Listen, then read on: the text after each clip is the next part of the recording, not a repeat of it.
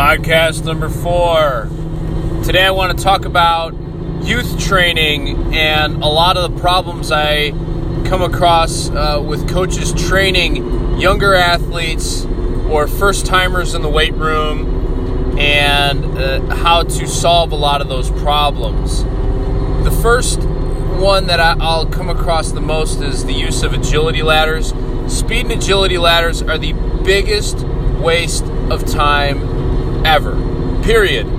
Done. End of discussion. Point number two a lack of understanding that joints in youth athletes have not fully closed yet.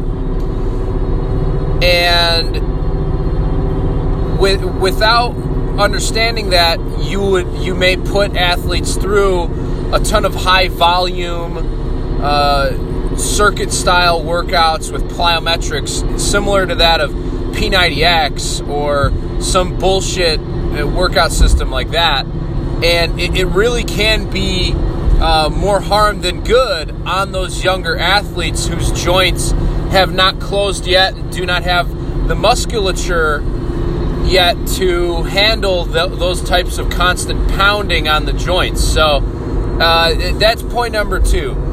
Point number three understand that the gains that youth athletes and young athletes and new athletes to weight training will make, a lot of the gains that they will make are neurologically based. So, increased motor unit recruitment and more efficient nerve pathways.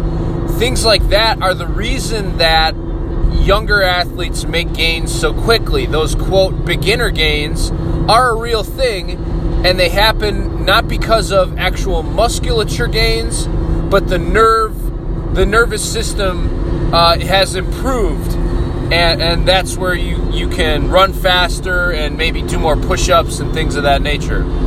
So all three of those can be fixed, or the, like the the it can be fixed first of all by understanding the level of athlete that you're working with, how they're making their gains, and to go about training them, I would say you go with basic movements first, and this is going to lead into my next problem. But basic movements like the squat, the press, and lifting off the floor, aka a deadlift, that can all be taught at a very young age, and it does not have to be heavy weight.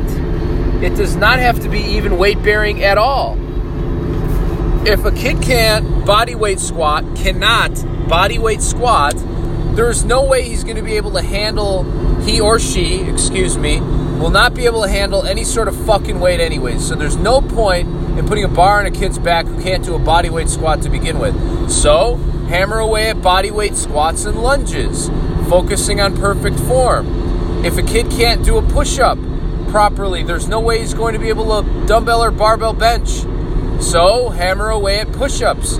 Get good at those movements. Before you try to build explosively, try to get strong first. And get good at the basics of movements first. And this leads into